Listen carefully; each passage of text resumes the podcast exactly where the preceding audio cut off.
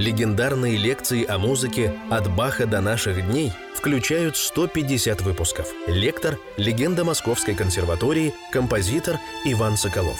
Видеовариант лекций смотрите на YouTube-канале «Композитор Иван Соколов о музыке». Дорогие друзья, я приветствую вас. Мы начинаем запись 20-й лекции из цикла «Композитор Иван Соколов о музыке». В этой лекции мы продолжим знакомство с первым томом хорошо темперированного клавира. Мы уже приближаемся к самому концу первого тома. В прошлой, 19 лекции, я рассказывал о величайшей, наверное, самой великой, 22-й си-бемоль минорной прелюдии и фуги. И у нас осталось еще две – си-мажорная и си-минорная. И вот такая есть традиция называть си-мажорную, 23-ю прелюдию и фугу, о которой сейчас пойдет речь, цветком между двумя безднами. Вообще-то это выражение «цветок между двумя безднами» применил Лист, говоря о второй части лунной сонаты Бетховена.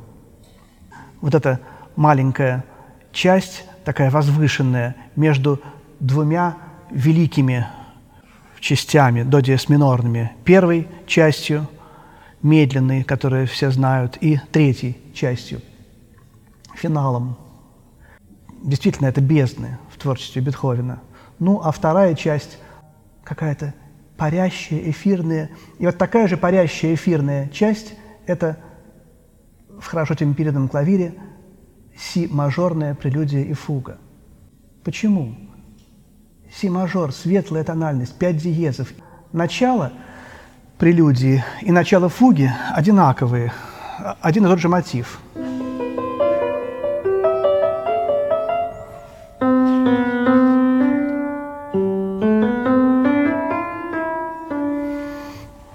Это довольно редкий случай у Баха, когда прелюдия и фуга начинаются одинаково, ну, практически одинаково. Стакович потом это подхватит в своих прелюдиях и фугах. И вот вдумаемся, э, мы говорили уже о том, что прелюдия – это подготовка, фуга – это совершение. Прелюдия – это сцена, фуга – это действие на этой сцене. Прелюдия – это внешнее, фуга – это внутреннее. И вот здесь я, я тоже еще говорил, что прелюдия – это жизнь, а фуга – это после жизни. Что-то такое, что э, уже в посмертии происходит. И здесь какой-то очень плавный переход от прелюдии к фуге, и фактически разница не ощущается. Вот так, может быть, у, у святых, трудно сказать. Может быть, это э, подготовка нашего мира, прелюдия, подготовка нашего мира к проповеди Иисуса Христа. Вот входит в наш мир Святой Дух, готовит эту проповедь, и появляется Иисус Христос. Фуги уже, такой вариант трактовки. И, может быть, тут, конечно, разные могут быть варианты. У Еворского эта прелюдия и фуга называется «Воскресение Христова». Можно предложить и другие варианты. Мне хочется сегодня э, представить себе, что это первая проповедь 12-летнего Иисуса Христа в храме – вот напомню этот фрагмент из Евангелия от Луки. «Младенец же возрастал и укреплялся духом, исполняясь премудрости, и благодать Божия была на нем. Каждый год родители его ходили в Иерусалим на праздник Пасхи. И когда он был 12 лет, пришли они также по обычаю в Иерусалим на праздник. Когда же по окончании дней праздника возвращались, Остался отрок Иисус в Иерусалиме, и не заметили того Иосиф и матерь его, но думали, что он идет с другими. Прошедший же дневный путь, стали искать его между родственниками и знакомыми, и, не нашедшие его, возвратились в Иерусалим, ища его. Через три дня нашли его в храме, сидящего посреди учителей, слушающего их и спрашивающего их. Все слушавшие его дивились разуму и ответам его, и, увидевшие его, удивились. И матерь его сказала ему, «Чада, что ты сделал с нами? Вот, Отец твой и я с великой скорбью искали тебя». Он сказал им, «Зачем было вам искать меня? Или вы не знали, что мне должно быть в том, что принадлежит Отцу моему?» Но они не поняли сказанных им слов. И он пошел с ними и пришел в Назарет, и был в повиновении у них. И матерь его сохраняла все слова сии в сердце своем. И Иисус же преуспевал в премудрости и в возрасте, и в любви у Бога, у, чело... у Бога и человеков. Вот такой фрагмент, который, может быть, немножко объясняет, вот мальчик, 12-летний, говорит мудрые слова, все поражаются. И с этого, в общем, начинается великое дело проповеди. Очень короткая прелюдия, всего 19 тактов. Она такая тихая, очень органная. Действительно, вот эта фигура кружащаяся, как циркуляцию, как будто парение Святого Духа или голубя. Может быть, какой-то тихий орган звучит в огромной церкви, наполненной воздушным пространством. И действительно, мы как бы видим, ощущаем э, присутствие этого Святого Духа. И такая же фуга, но чуть более, конечно, сложная, четырехголосная, и по длине она 34 такта. Вот это начало в прелюдии в первой и второй октавах, а в фуге в малой и первой. Э, почему-то мне напоминает одну историю из детских лет Баха, когда он пел в хоре и пел дисконтом, то есть не сломавшимся, э, голосом мальчишеским – и в какой-то момент у него начал ломаться голос, и вдруг он стал петь в октаву. У него появился, появилось двухголосие. Вот, и целую неделю он пел все мелодии одновременно и э, сопрано, дисконтом, и значит, мужским голосом на октаву ниже. Потом верхний призвук исчез, и когда голос сломался, то, к сожалению, из этого хора ему пришлось уйти вот такой уникальный случай. Здесь может быть именно вот это вот детство человечества, подготовка к пришествию Спасителя – это прелюдия. А фуга – это уже он сам. Многое здесь уникально, и многое связывает эту э, прелюдию и фугу э, с первой, до мажорной прелюдией и фугой – Э, в фуге 14 звуков, в теме фуги.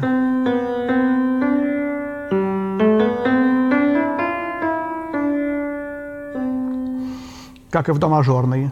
Характер тот же, средний регистр, спокойный, уравновешенный.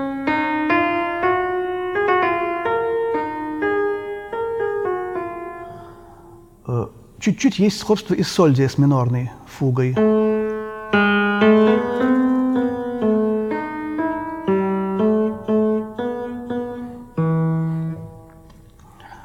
Еще есть кое-какие общие черты с до мажорной. Это крайние мажорные э, фуги первого тома. Вот фуга заканчивается на мажорном трезвучии в, терцо, в, терцо, в положении терцового тона.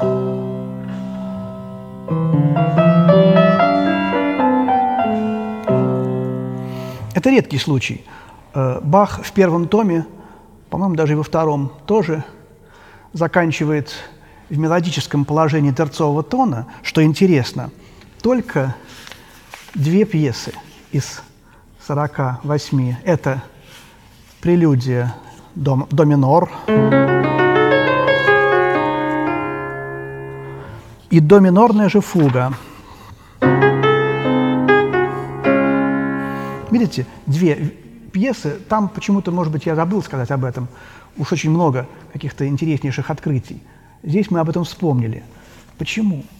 Терция в трезвучии, возможно, это Святой Дух, самый какой-то такой подвижный. Э, терция может быть большой, малый, она всегда какая-то немножко неточная. Отец и сын – это опора, квинта. Видимо, основной звук – это отец, верхний звук – сын. Конечно, можно и по-другому трактовать. Вообще, я тут часто вспоминаю э, очень интересный фрагмент из книги Шаляпина э, о своей жизни, как он разговаривал с Рахманиновым, и они обсуждали проблему, как основной терцовый и квинтовый тон трезвучия несут невероятную выразительную функцию. Основной тон – это что-то э, роковое, уверенное, может быть, э, там, стабильное. Терцовый тон – это страдающее, а квинтовый – патетическое, величественное. Такие разные моменты есть, некие объективные. Вот как бы то ни было, этот терцовый тон здесь особый случай. А в до минорной это может быть именно доказательство того, что это магнификат. «Величит душа моя Господа, и возрадовался дух мой обозе спаси моем». Душа и дух присутствуют в этих словах первых Марии. Здесь э, свет, чистота, радость. Но я думаю, пришло, пришло время исполнить эту пьесу, я сейчас сыграю целиком прелюдию и фугу из первого тома хорошо тем переданного клавира Иоганна Себастьяна Баха, номер 23, си мажор. Потом, может быть, еще какие-то мысли придут.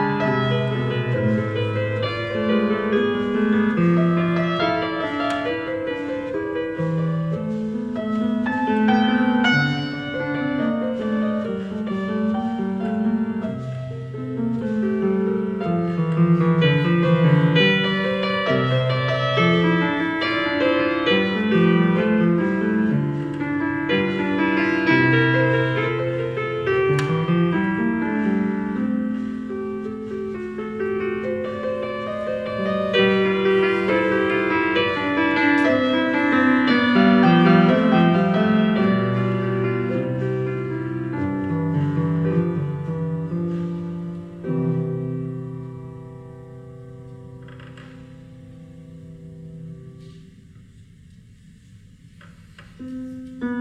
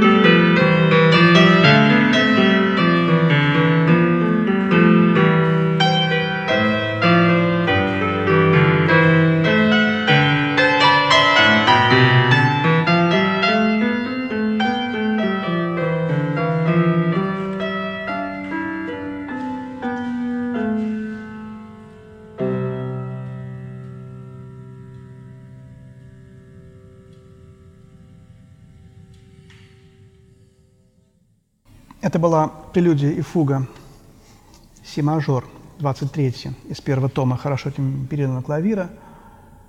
12 проведений темы. Мы знаем, что у Баха надо все считать. 12 лет было Христу, когда он начал свою проповедь. Не только 12 апостолов обозначают это, это число, но еще и вот это событие. 12-летний мальчик. Случайно? Неизвестно. Гамма в теме. Вот эти вот семь звуков, совершенное число, божественное число, а пять оставшихся звуков – это человеческое число. Вот семь и пять – это божественная и человеческая природа Христа в двух таких числах. Здесь вот 12 тоже получается в сумме. В противосложении тоже проходит гамма, очень важная для Баха момент. Очень такие милые есть здесь моменты в десятом такте, например, когда все голоса теснятся. И вот такое созвучие одновременно. Мы слышим одновременно три ступени – фа, соль и ля. Соль, она уже как бы потухла, но она все равно еще есть.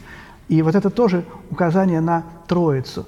Много каких-то очень таких нежных, тихих и таинственных моментов. Это потом повторяется. Удивительно замечательный момент в 18-м такте. Проходит седьмое, кульминационное проведение темы в самом верхнем регистре – и это обращение.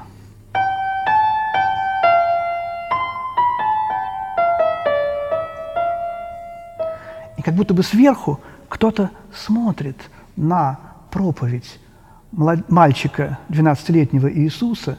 Кто? Это, конечно, Бог, Отец или Святой Дух наблюдают за этим удивительным важнейшим событием, когда у Баха обращение темы – это не только вода, это еще и взгляд сверху на то, что происходит внизу.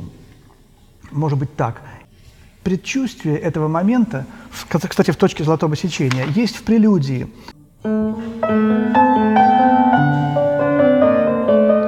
В десятом такте тоже почти в точке золотого сечения. И в самом конце, когда вверху мифа, а внизу фами вот такое переченье, очень резко звучащее. У Баха в первом томе, повторю, больше таких вещей, чем во втором. Это мягко, хотя это должно звучать резко, потому что здесь оба голоса, они как бы смотрят в отражение друг друга и сливаются, как сливаются в бесконечной любви друг к другу Отец, Сын и Святой Дух. Много очень здесь есть тайн еще в этой дивной, тихой, си-мажорной прелюдии и фуге. Но мы сейчас, наверное, оставим ее и обратимся к си-минорной, но си-минорную мы разберем в следующей лекции. Наверное, эту лекцию посвятим только вот одной, этой си-мажорной, потому что си-минорная – это огромная, завершающая, так сказать, вторая бездна будет си-бемоль минорная, 22-я, первая, 24-я си минорная, вторая бездна. Опять же, минорные для Баха получаются более значительные. Он как бы обиженный минор уравнивает в правах.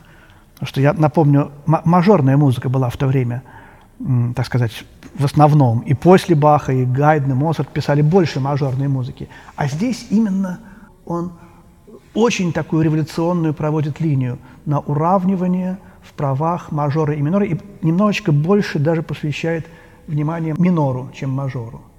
Итак, мы завершим сейчас нашу 20-ю лекцию цикла «Композитор Иван Соколов о музыке». Я прощаюсь с вами до, до, до свидания, до 21 лекции. Всего доброго.